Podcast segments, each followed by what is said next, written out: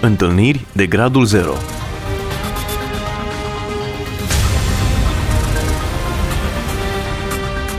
O emisiune realizată de Cristina Olariu.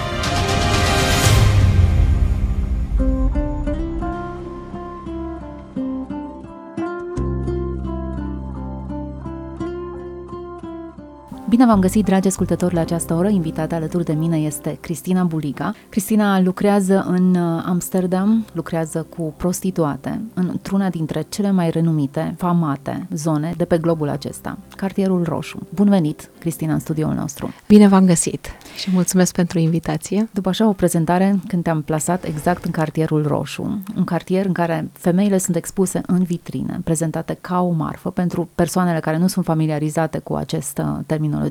Un cartier interesant. Când da. ai trecut prima oară pe acolo, care a fost sentimentul tău? Uh, mi-am cerut iertare Domnului, spunându că am păcătuit cu ochii văzând o lume depravată pe care nu o cunoșteai. Acesta a fost primul impact. Este un cartier cu diverse alei și canale. Am început să mă uit mai atent la fetele care erau în vitrină și n-am mai văzut depravarea, am văzut durerea. Și văzând durerea a început sufletul să-mi plângă și să spun, Doamne, îndură-te de ele. Acesta a fost primul meu impact. Și spuneam lui Dumnezeu atunci, niciodată nu mă întorc aici. Eu fusesem într-o mică vacanță de trei zile. Domnul îmi spusese înainte de aceasta pleci în Olanda nu știam de ce și atunci am luat o decizie să merg pentru trei zile să văd ce înseamnă Amsterdam, de ce mă cheamă Dumnezeu în Amsterdam. Pentru toți turiștii care ajung în Amsterdam, a merge în cartierul roșu este un punct turistic de atracție. Femei, bărbați, copii, toată lumea merge să viziteze. M-am reîntors unde locuiam eu, în Spania locuiam la vremea respectivă și am stat în rugăciune să primesc din partea lui Dumnezeu o confirmare el este cu mine, pleacă cu mine. Și ne primi nimic, la un moment dat am zis eu, mă rog, Doamne, uite, eu plec în Olanda, dar dacă nu-mi deschizi porțile spre Olanda, cum i-ai deschis Marea lui Moise, eu nu mă duc. Dar de ce Olanda? Tu ai ales Olanda? Sau? Nu, nu, n-am ales Olanda. În același an, în martie, unde lucram, aveam o pauză de prânz și la ora 12 stăteam în rugăciune. Totdeauna mă rugam pentru colegii mei de la serviciu, erau necredincioși și atunci era momentul meu să mă rog pentru ei și stăteam undeva într-o cameră a fetelor. La un moment dat, în inima mea, în timpul rugăciunii, au auzit o voce interioară și știu acum că a fost vocea lui Dumnezeu, pleci în Olanda. Dar numai că mesajul a fost pleci în Olanda, o bucurie mi-a inundat toată ființa. O bucurie ca și cum aveam deja biletul în mână și eu plec în Olanda. Nimeni nu înțelegea bucuria mea. Nici colega mea, nici prietena mea. Am ajuns iar acasă și am, spuneam, locuiam cu trei uh, fete din biserică. Spuneam, cum să pleci acolo? De acolo e rău, famat, asta e Sodoma și Gomora. Nu poți să pleci acolo. Și am spus, dar Dumnezeu mă cheamă, eu plec.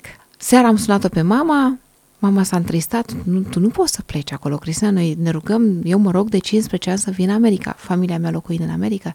Nu poate Dumnezeu să facă așa ceva să mi te ia, nu pot să cred. Și zis, mama, eu plec acolo. Certitudinea în inima mea creștea de la zi la zi, nu mai am loc în Spania, nu mai am loc în România, eu trebuie să plec în Olanda. Eram ca și cum Avram, așa m-am simțit atunci, Avram primise mesaj din partea lui Dumnezeu, pleci vină cu mine și te duc într-o țară unde curge lapte și miere. Știam că așa trebuie să plec, necondiționat, dar eu pusesem o condiție Domnului, să-mi deschizi porțile cum ai deschis Marea Roșie. Când mi-am am spus rugăciunea aceasta și eram cu prietena mea, Magda, ne rugam împreună pentru această decizie, o decizie mare, să pleci într-o țară în care nu cunoșteam pe nimeni și nu aveam pe nimeni. Știai limba? Nu, Nici, Nici engleza bine nu cunoșteam. Știam spaniola, învățând-o acolo, engleza de la școală o mai uiți dacă nu. Practic nu știam. Dar știam un singur lucru. Dacă Dumnezeu e cu mine, nimic nu se poate întâmpla. Acest curaj este supranatural. Nu-l primești decât de la Dumnezeu. Este un curaj pe care nu-l pot explica în cuvinte. Nu este curajul de a urca pe munte, nu este curajul de a merge cu avionul pentru prima dată. E ceva supranatural inexplicabil. În cuvinte, nu pot să le explic. Și atunci am, uh, am rugat-o pe mama totul să-mi găsească pe cineva, poate dintre prietenele ei, cunoaște pe cineva din America, în Olanda, care să mă poată găzdui la hotel fiind foarte scump să-ți cauți o chirie, să locuiești undeva. Și atunci, într-un târziu, mama a găsit pe cineva în biserică în Statele Unite, fica unei surori din biserică, studia un master în Amsterdam. Locuia în Alzmir, și a spus, uite, eu te pot găzdui, colega mea e plecată în vacanță și atunci poți să vii aici. Și am avut așa din partea ei o listă cu vreo 20 de puncte negative, nu veni în Olanda pentru că asta, asta, asta, zic, nu știu ce spui tu aici, dar eu știu că Dumnezeu mă cheamă. Și a zis, bine, te ajut. Vreau să explic cum uh, a deschis Dumnezeu porțile intrării mele în Olanda, a făcut posibil pentru mine lucrul acesta, cum a despărțit Marea în două, pentru că s-au întâmplat lucruri imposibile și le-a făcut posibile, cum numai Dumnezeu le poate face. Pentru a locui în Olanda, ai nevoie de un uh, cod numeric personal, dacă vrei să fii legal. Și atunci trebuie să mergi la un uh, birou, un departament al Agenției Naționale de Cetățenie Olandeză, să ceri un cod numeric personal. Pentru a obține acest cod numeric personal, fiind din Europa de Est, ai nevoie cont bancar, asigurare medicală, contract de muncă, contract de închiriere și înregistrare la primărie, ca și o viză de flotant la noi în România. Fără aceste documente nu te poți prezenta la acest birou să ceri codul numeric personal. Eu am plecat cu Biblia în geantă, cu pașaportul românesc și cu permis de rezidență spaniol. Atât aveam la mine. Și domnul cu mine. La ghișeu mi-au cerut actele, mi-a spus actele pe care le-am enumerat și am zis nu le am. Păi și de ce vrei să vii aici în Olanda atunci? Și atunci am spus, pentru că Dumnezeu mă cheamă doamna de la ghișeu. În ce limbă? În uh, spaniol am vorbit. Și a zis, cum adică Dumnezeu te cheamă? A zis, da, eu sunt fica lui Dumnezeu și tatăl meu din ceruri are un loc pentru mine aici. Și eu cred că el a creat țara aceasta pentru dumneavoastră, dar eu sunt fica lui și am un loc aici dacă sunt fica lui.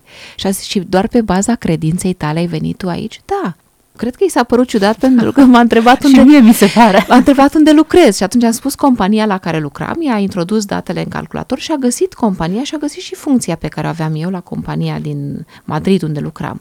Și a spus, eu n-am auzit niciodată așa ceva, mai chemat-o pe o colegă, a trebuit să spun încă o dată povestea, eu așa, zâmbetul meu, eram ca și cum domnul era în fața mea, așa vorbeam, dar aceasta era bucuria pe care o am tot timpul. Și atunci a spus, ă, trebuie să vorbim cu șeful nostru, așa ceva noi n-am auzit. Și s-au dus și au stat de vorbă cu șeful lor, eu am rămas pe bancă timp de o oră. În acest interval de timp, toți angajații la ghișeu se uitau la mine așa ciudat. Cine este numele Domnului să vină aici să și vorbească despre Dumnezeu? Și în acel moment Dumnezeu a deschis marea pentru mine, marea mea roșie, din deșertul meu să mă ducă în Cananul promis. A venit șeful și a spus, pentru cineva cu o credință așa de mare, trebuie să fac ce n-am făcut niciodată și am primit codul numeric personal cu adresa din Spania pe baza pașaportului românesc, ceea ce nu s-a întâmplat niciodată în Olanda. Uimitor. De la momentul respectiv, timp de șase luni de zile, a trebuit să mărturisesc pe Dumnezeu la poliție, la serviciu de pașapoarte, la primărie, la emigrări, peste tot. Pentru că a trebuit să spun povestea mea tuturor. Și acesta a fost modul în care Dumnezeu a deschis Marea Roșie a mea să intru acolo și am știu că e cu mine. Ai primit uh, permisul de rezidență în urma acestor Da, l-am primit, l-am primit imediat. Deci am primit uh, neașteptat de repede. Românii nu aveau drept de muncă la momentul respectiv și fără un contract de muncă nu-l primeai. Iar eu totuși am primit. Am avut asigurarea medicală, cont bancar, deci toate s-au întâmplat într-o săptămână, iar eu încă nu mă mutasem în Olanda, eu locuiam încă în Spania și toate aceste lucruri le aveam în Olanda. Și toate acestea s-au întâmplat în august, iar pe 19 octombrie m-am mutat definitiv în Olanda. Când porțile mi s-au închis, atunci mi-am dat seama că nu pot să mă angajez, eu neștiind ce vrea Domnul să facă, în imaginația mea așa exuberantă, sunt într-o țară unde uh, dreptul muncii se respectă, 40 de ore pe săptămână, salariul minim pe economie 1300 de euro, deja mă vedeam asistentă manager la o companie cu o carieră, îi cerusem un soț lui Dumnezeu și copii, dar Dumnezeu avea alt plan pentru mine. Nimic din toate acestea nu mi-a dat. Hai să vedem. Cum s-a întâmplat? De nu am primit nimic sau... da, deci înainte de a pleca în Spania, eram la o biserică penticostală din Coslada, postisem postul uh, Esterei. Modul în care Dumnezeu îmi vorbește mie personal este în urma acestui post. E un post greu de trei zile, dar așa a hotărât Dumnezeu cu mine. Nu spun că toată lumea ar trebui să facă, dar postul pentru noi ca și creștini este important.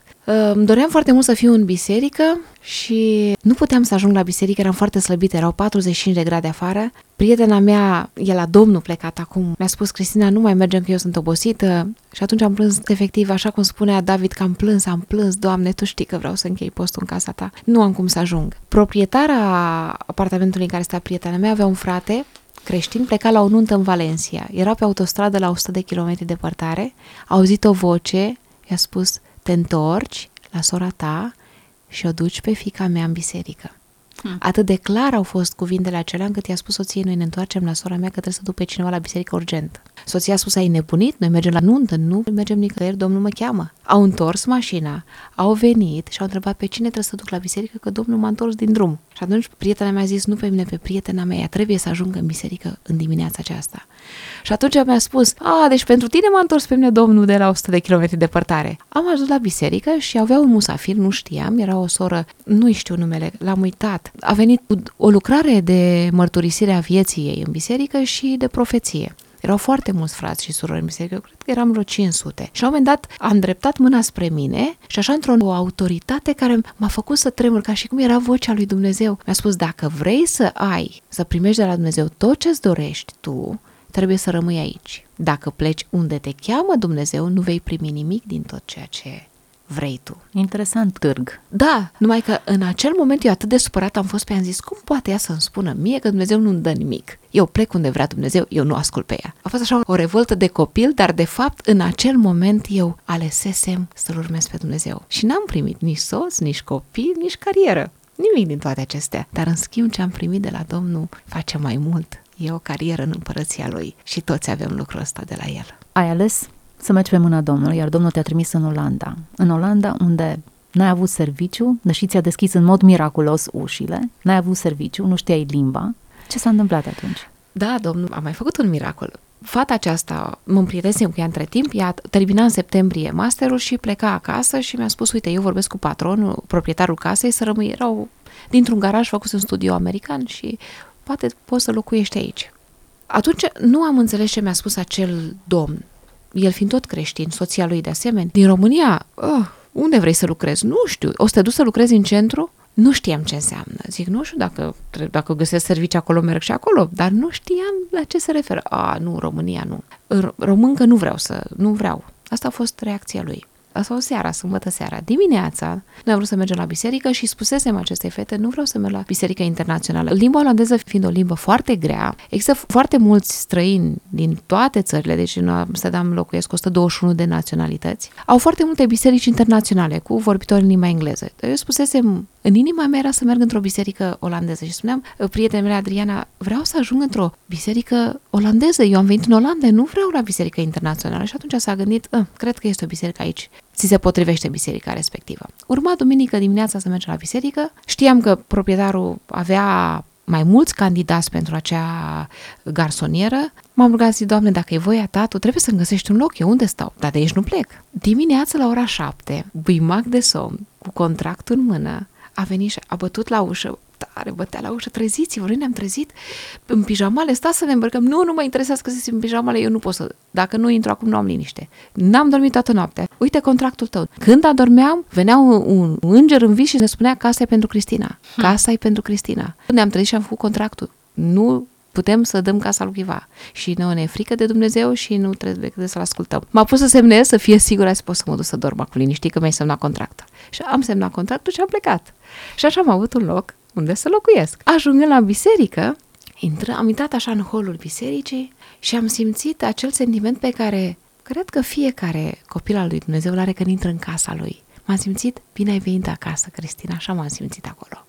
Nu, nu înțelegeam olandeză, nici nu știam ce cântau. Am avut traduceri în engleză, engleza mea era așa amintiri din liceu, dar era o emoție, toate cântările acelea noi pe care le auzeam în olandeză, în engleză, era, nu știu, m-am simțit așa în paradis, era ceva extraordinar. Aveau um, un loc unde se întâlnea, pentru cei care veneau prima dată în biserică, au un meeting point, spun ei. Mergând acolo să stau de vorbă, să mă prezint, reacția surorii care se ocupa în acea zi de punctul acesta a fost oh, noi iubim România, noi ne rugăm pentru România, bine ai venit la noi, ce ne bucurăm, noi avem misionari în România. Deci Domnul m-a dus într-o biserică misionară. Și încă misionară în România. Și încă misionară în România. Nu nimic nu este, chiar nimic. Deci a fost planul lui. Am mers la biserică, îmi căutam de lucru, nu mi-am găsit nimic de lucru. O lună am început să mă rog, Doamne, m-ai adus aici, de ce m-ai adus aici? Mama supărată, mama s-a supărat și pe Dumnezeu. Îmi spunea, mamă, nu fi supărată pe el, că el e tăticul meu și el are grijă de mine și nu te îngrijora, deci eu mi-am pus viața în mâna lui, deci nu mi se întâmplă nimic, tu stai liniștită. Timp de trei luni, deci până la Crăciun, pe 24 decembrie, n-am primit niciun răspuns. Soția proprietarului casei mi-a găsit să fac curățenie într-o casă sâmbătă, și am zis, bine, doamne, mă luat de la birou unde lucram să mă duc aici să fac curățenie, dar bine că am un... eram fericită că am un serviciu, să spun așa. Făceam curățenie într-o casă, de două ori pe lună. Pe 25 decembrie, biserica noastră a organizat o, o întâlnire, o cină pentru persoanele singure și străinii care nu au familie în Olanda. Am fost invitată și eu, am acceptat invitația, erau mese de câte șapte-opt persoane, frați și surori din biserică și au vrut să ne ofere o cină în familie. La masa la care m-am așezat era o tânără olandeză, am vorbit de unde sunt, ce fac, cum am ajuns, entuziasmul meu, cum a adus domnul și m-a întrebat, de ce ești în Olanda? Bună întrebare! Mă întreb de aproape trei luni de ce m-a adus domnul Olanda și nu primesc răspunsul. A doua întrebare, ce părere ai despre prostituate? În acel moment am tăcut așa câteva zeci de secunde, m-am gândit și am spus, mi-e milă de ele și n-aș vrea să fiu în locul lor nici măcar 5 secunde. Cred că e o viață groaznică pe care o duc și nu aș vrea să o am. A treia întrebare, te-ai gândit vreodată să le ajut să iasă din prostituție și să înceapă o viață, să-L cunoască pe Isus, să înceapă o viață în Hristos? În acel moment a fost o revelație în inima mea, am știut, și am reacționat, oh, poate de asta m-a dus Dumnezeu aici? Cred că de asta m-a dus atunci, nu știu. Și atunci a zis, uite, eu am un prieten, are o organizație, și el are nevoie de o femeie creștină care vorbește limba spaniolă. Dar tu ești și româncă, vorbești spaniola și sunt foarte multe fete din România care au nevoie de ajutor și cred că Dumnezeu de asta te-a adus aici. Și am spus, uite, dă numărul meu de telefon să mă suni și merg. Am mers la biroul acestei organizații fără să știu de fapt unde voi merge să văd, să stau de vorbă cu fetele. În mintea mea era așa o euforie, nu știam. După interviu am mers uh, pe stradă, a zis vreau să mergem pe stradă, să vezi vitrinele. La momentul acela uitasem că eu îi făcusem o promisiune lui Dumnezeu că nu mă mai întorc niciodată în cartierul roșu. Nu mi-am amintit-o nici în acel moment, pentru că noi am vizitat o parte a cartierului roșu, uh, secțiunea sud-americană și atunci era în mintea mea altceva. Deci Duhul Sfânt nu mi-a dat voie să-mi amintesc atunci. Nu atunci, nu era momentul. Probabil aș fi plecat. Dar trebuia să producă Dumnezeu în mine o altă schimbare, un alt miracol. Acum, după atâția ani, știu de ce nu s-a întâmplat atunci reamintirea. Am intrat într-o vitrină la femeile din Republica Dominicană. E voie să intre așa pur și simplu? Nu, bați la ușă și le spui că vrei să stai de vorbă cu ele. Te prezinți, spui că faci parte dintr-o organizație și uh, vrei să le ajuți pe partea socială, dacă au nevoie de traducere, dacă au probleme cu actele și atunci îți deschid ușa. Te întreabă dacă ești de la biserică și spui da, noi suntem de la Intri biserică. în vitrină cu ele ca da, să stai deci de vorbă. vitrina este o cameră propriu-zisă în care se află patul, un bideu, o toaletă, o chiuvetă și unul din pereți este din sticlă ca și la magazin. Există și o ușă cu sticlă și ea stă în costum de baie sau în lenjerie intimă în acea vitrină. Fiecare vitrină este prevăzută cu o draperie de catifea groasă roșie. Și atunci când se închide draperia, se înseamnă că ea este ocupată. Noi stând cu ea de vorbă nu am mai închis draperiile. Am lăsat draperia deschisă, și am început să vorbim. Eu traduceam din engleză spaniolă necunoscând olandeza și la un moment dat am avut așa o, în inima mea ca un mesaj îmbrățișează-o. Și în momentul în care am îmbrățișat-o, nu vreau să spun că am simțit pentru că am trăit de fapt compasiunea și durerea pe care Iisus Hristos o are pentru aceste femei. Pentru că mi-au dat lacrimile, mie spusese în organizație, nu trebuie să plângi în fața lor, nu trebuie să-ți vadă vulnerabilitatea, dar am îmbrățișat-o și mi-au curs lacrimile, nu m-a văzut atunci. Și am spus, de ce mă îmbrățișez? Că eu sunt murdară, pe mine nu m-a îmbrățișat nimeni.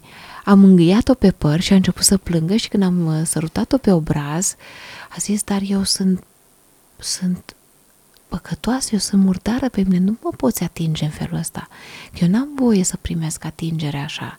Și am zis, ba da. Și în acel moment, când am mângâiat-o și am pupat-o așa pe obraz, am fost inundată de o compasiune supranaturală și un curaj neînfricare, să spun. Nu mă interesează, nu-mi pasă, eu voi sta aici să vorbesc cu aceste femei să le scot de aici, să le vorbesc despre Domnul Isus.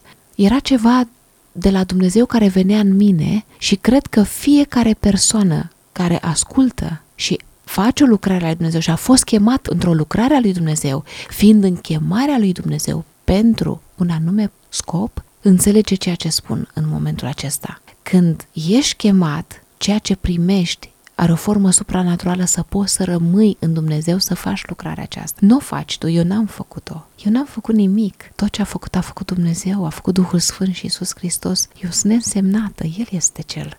El. Care e mesajul care îl transmiți prostituatelor? Totdeauna le spun, uh, Iisus Hristos vă iubește și pune mâna pe inimă, simți cum îi bate inima și dau lacrimile toate spun același lucru. Cum să mă iubească pe mine? Că eu sunt o păcătoasă. Eu, uite ce viață duc. Atunci le spun, tocmai pentru că duci viața aceasta, El vrea să te scoată de aici. Și El are o șansă pentru tine.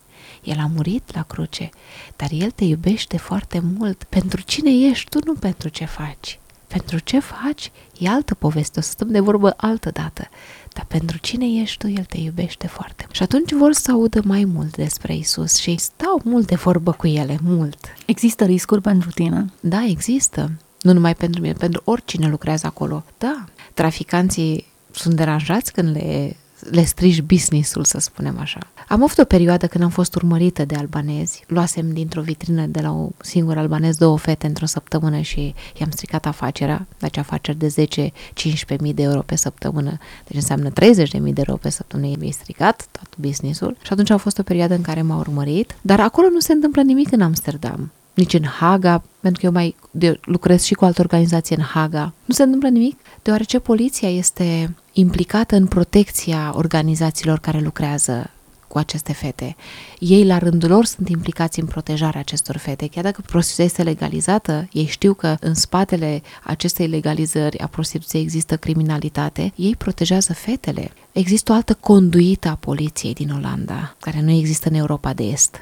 Mergeam cu autobuzul acasă și de cele mai multe ori eram expusă pe drumul spre autobuz. Din organizația noastră exista un administrator și un coleg al nostru care nimeni nu știa că lucrează aveam și bărbați în organizație la vremea respectivă și atunci stăteau în spatele meu la 2-3 metri și urmăreau totul să vadă ce se întâmplă. Mi-amintesc că odată m-a urmărit, eram atât de obosită, n-am ținut cont. Îmi spuneau și de la poliție, fii atentă, trebuie să te uiți totuși, să fii atentă. N-am fost atentă. Eram prea obosită, am urcat în autobuz și fiind obosită, m-am așezat pe scaunele mămicilor cu bebeluș. Și în partea stângă, pe primul rând de scaune, era un bărbat, se uita insistent la mine, mă analiza, dar nu mi-am dat seama. Stăteam relaxată și am auzit o voce clară, era așa, nu vocea audibilă, că n-am auzit vocea audibilă, vocea Duhului Sfânt în interior, ridică-te și așa stă în spatele acelui bărbat. Atât de autoritară a fost vocea încât m-am supus necondiționat, automat. M-am ridicat și m-am așezat în spatele lui.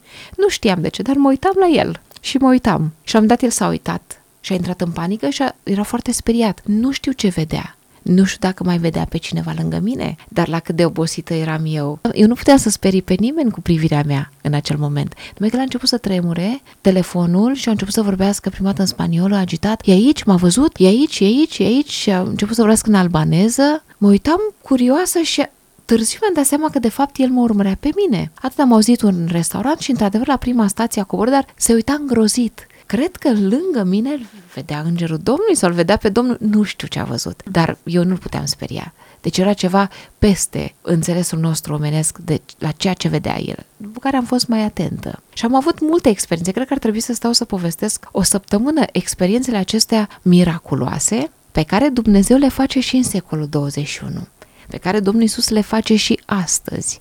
Și vreau să rup această idee pe care tot aud miracole s-au petrecut doar pe timpul Domnului Isus Hristos. Nu, ele se produc astăzi, în viețile noastre de zi cu zi și în viețile tuturor misionarilor. Nu sunt eu specială, dar se întâmplă. Cineva zicea, nu cred în miracolele, trăiesc. Da, da. Ele fac parte din viața noastră de zi cu zi. Cristina, nu mai avem foarte mult timp, dar aș vrea să spui pe scurt, o poveste în care Dumnezeu te-a folosit ce ai reușit să, să scoți o fată de acolo? Am atât de multe povești, trebuie să mă gândesc câteva secunde la una dintre ele. Au ieșit chiar foarte multe fete. Cam câte fete au reușit să scape de când lucrezi tu? 60, 60 de fete. 60 de fete în cât timp? În 4 ani. E foarte puțin. E mult, gândește-te, 60 E de mult, persoane ale căror da. destin au fost schimbat. A fost schimbat, da. Dar raportat la numărul celor care lucrează acolo, te gândești că e puțin. Raportat la câte suflete s-au întors la Domnul Isus, sunt multe. Așa e. Pentru că e un suflet e important. Uh-huh. Mi-amintesc de o tânără, ajunsese în uh, prostituție intermediul unei verișoare, venise să lucreze cu un contract oficial, cameristă la hotel, dar de fapt ea a fost introdusă în, într-un clan al unor albanezi și având o fată nouă, e româncă. Cu noi nu vorbește, spune că totul e bine, du-te să vorbești cu ea. M-am dus la ea la vitrină, am bătut la ușă, nu singură, niciodată nu merg singură, nu pot să merg singură. Toate colegele tăi și toate persoanele care lucrează acolo cu aceste fete merg în grup de câte două sau trei persoane, deci nu ai voie să mergi singur. Și am bătut la ușă, am întrebat-o dacă e uh, româncă, am vorbit în engleză, nu vorbea foarte bine engleză și uh, prima dată a zis din Bulgaria și am întrebat-o în bulgărește caxi, ce faci? Și atunci s-a blocat de emoție, oh, sunt româncă de fapt. Hmm. Și a zis, ce bine, vorbim românește. De ce ești aici? Oh, am venit, uh, juca un rol, da, îmi place aici, vreau să stau și atunci am spus, ochii tăi îmi spun altceva. Eu nu mă bazez pe cuvintele tale, mă bazez pe ochii tăi și ochii tăi îmi spun altceva. Dar astăzi nu mai stau de vorbă cu tine, că mai trebuie să merg la altă fată, trec mâine. Și întotdeauna lași un loc trebuia să-i las. A doua zi mă aștepta. M-am uitat după tine, mi-a spus, nu te-am văzut. Am intrat la ea în vitrină, am stat de vorbă, uite, spune ai un prieten? Da. Te-a adus el aici? Uh, tot e bine? Nu pot să spun. Și zic, îmi poți da numărul de telefon? Și a zis, nu, dar dăm tu numărul tău de telefon. Și atunci am știut că are un proxenet. Mi-a, i-am dat numărul de telefon, am stat de vorbă și a fost așa o perioadă în care noi am tot vorbit, ne-am tot rugat, ne-am dus la ea, am început să vorbim despre Domnul Isus, că aș vrea să o scurtez, probabil că nu mai avem mult timp. Într-una din zile mi-a spus, nu pot să plec pentru că am un copil și mă șantajează dacă plec, îmi ia copilul, zic, stai liniștită, Dumnezeu e mult mai puternic, nimeni nu-ți ia copilul. Dacă tu vrei să pleci, vei pleca cu o singură condiție, să faci ceea ce spunem noi. Eu fiind contact, ce spun eu, aia trebuie să faci. Nu a vrut să lucreze, deci ea stătea în vitrină, dar nu vroia să se prostitueze. A spus, eu nu fac lucrul ăsta. Și atunci stătea în vitrină, dar nu accepta clienți. Timp de o săptămână nu a acceptat, Există acest drept? Poți să refuzi clienți fără Poți, să, fii, da. să te expui unui pericol? poți să refuzi, dar ai probleme cu traficantul. Mhm. Te ceartă, te bate și atunci ai nevoie de bani. Dar poți să-ți alegi la un moment dat clienții, să spui nu-l vreau pe X că e murdar sau nu vreau pe X că... Riscul e foarte mare din partea clientului cât și din partea traficantului. Sunt clienți care au omorât fete în vitrină. Sunt psihopați, nu știi cine intră. Ușa se încuie, ai un buton de alarmă, dar până vine poliția te poate omorâ. Și atunci eh, am învățat-o să, să fie atentă la tot ce se întâmplă. Mi-au spus că se, aceștia se ocupau și cu trafic de armament și aveau arme acolo în apartament. Era, era foarte frică. Într-o noapte, la ora 3 m-a sunat. Când sunt în Olanda, telefonul meu e deschis non-stop și la orice oră din noapte răspund la telefon, mă trezesc, știu că au nevoie de ajutor. M-a sunat, am văzut numele ei, am întrebat-o ce s-a întâmplat și plângea, era în baie, vorbea în șoaptă, vor să mă vândă, mâine dimineață mă vând, salvează-mă, veniți și luați-mă. I-am spus, e trei dimineața, nu te vând la, nici la 6 dimineața, nici la 10 dimineața, stai liniștită. Ei trebuie să fie într-un loc public să facă negociere, nu o fac acasă, ca să nu fie văzuți. La acasă pot să apară incidente și atunci nu te iau pe tine cu ei.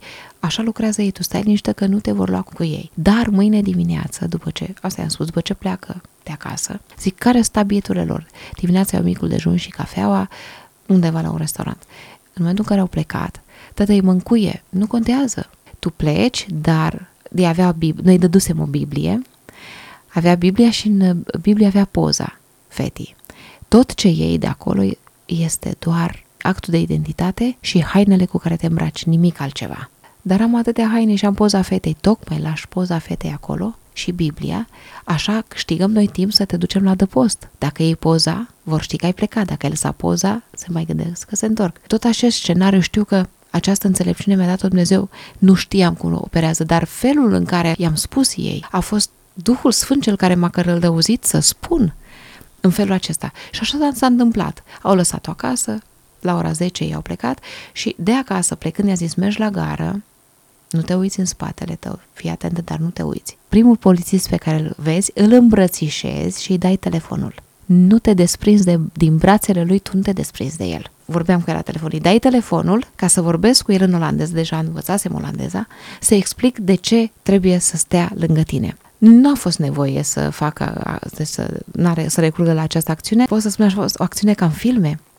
Așa am salvat-o pe această tânără. Și copilul? Copilul l-am luat, uh, ea era despărțită de soțul ei, a plecat copilul în țara în care se află soțul ei. Nu voi da nume. I-am spus ei, sună-l și spune să, că îți dai acordul să stea o perioadă copilul la el. Ea a vorbit cu mama, a explicat, mama a înțeles, deci a fost o femeie extraordinară, este o femeie extraordinară, ea a înțeles și a vrut să-și ajute fata. A dus imediat copilul acolo, noi de acolo l-am adus în Olanda. Și acum locuiește în Olanda? Locuiește este? în Olanda, s-a căsătorit, l-a primit pe Domnul Isus în viața ei. S-a botezat, a depus mărturie în mai multe locuri privitor la cum i-a schimbat Domnul viața. Nu există risc pentru ea acum? Nu i-a fost frică. Nu i-a fost frică. În general, traficanții sunt interesați de o tânără șase luni de zile.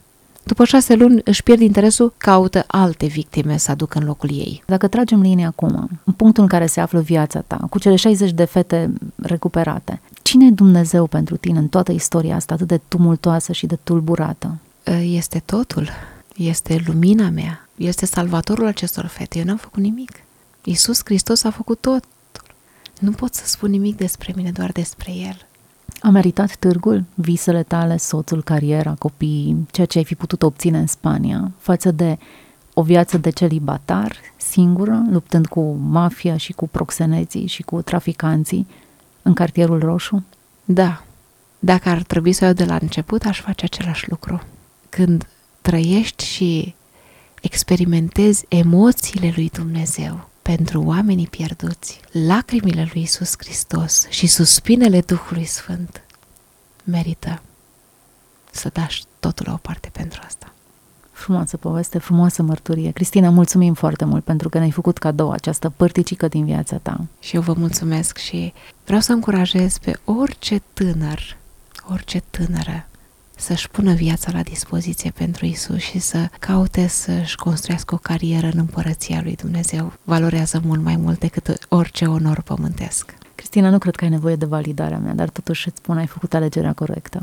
Ai ales bine. Mulțumesc. Dragi ascultători, alături de noi a fost Cristina Buliga. Locuiește în Amsterdam pentru un moment. Lucrează în cartierul roșu, printre proxeneți și traficanți, acolo unde cot la cot cu Duhul Sfânt și Domnul Isus le caută pe fetele pierdute și sper că această pasiune pentru oamenii pierduți să mă lipsească fiecare inimă din cei care ne-ați ascultat. Să fiți binecuvântați! Întâlniri de gradul 0